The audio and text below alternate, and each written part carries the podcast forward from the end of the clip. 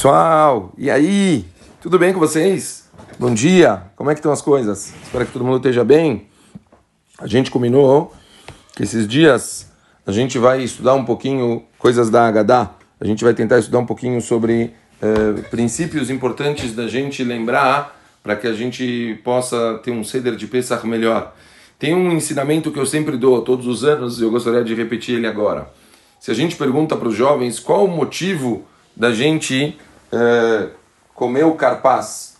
Então, quando a gente fala sobre o carpaz, no ceder, o carpaz ele fica é, logo depois da Netelat Yadayim, a gente pega, dependendo da casa, pode ser um salsão, dependendo da casa pode ser batata, e a gente molha na água com sal e a gente come, né? Muitos motivos, despertar as crianças estão acostumadas que depois da Netelat Yadayim a gente de imediato eh, faz a motzi, e aí nesse caso a gente não faz a motzi porque a gente está eh, eh, não fizemos brachá na netilá, agora a gente sempre faz netilá antes da gente comer uma, uma verdura, alguma coisa molhada né, num líquido. Todo o conceito educativo é da gente inspirar, fazer as crianças ficarem despertas, questionarem, quererem saber o que está acontecendo e por que que a gente faz tudo isso, isso que já não é novidade para ninguém.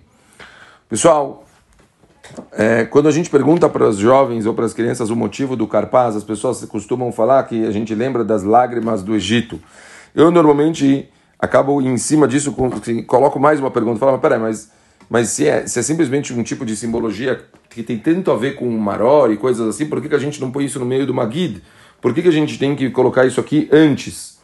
E Behemet, é, tem uma chuva muito, muito interessante que eu vi alguns anos atrás e eu quero dividir com vocês é, o carpaz, o motivo da gente é, comer o carpaz. Se a gente pegar no Sefer Bereshit, na Parashá de Vayeshev, logo no início da Parashá, onde fala a história de Yosef e os irmãos, e a gente fala sobre que Yaakov, está escrito que ele gostava mais, Yaakov Yosef Mikol Banav, ele gostava mais do Yosef do que os outros filhos, que Ben Escunimo, porque ele era um filho já do, de, de, de, tipo, esses tardios, já da velhice dele.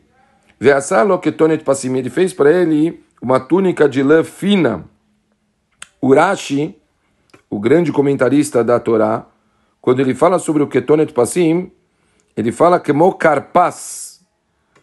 Mokarpas, Karpas. Então, trazendo que, na verdade, eh, essa túnica, né? O carpaz é, era uma, como se fosse uma cobertura.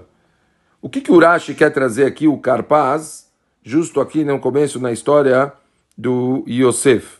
O pshat que eu ouvi, que é muito, muito forte, que a gente sempre tem que lembrar, é que ele fala que quando nós falamos a respeito do carpaz no Seder, o objetivo, a gente tem que lembrar da história de Yosef. Todo o propósito da gente comer o carpaz é a gente olhar para trás, pensar na história de Sinat Hinam, ódio gratuito, que os irmãos não se suportavam, eles tinham problemas entre eles, tinham brigas internas e assim por diante.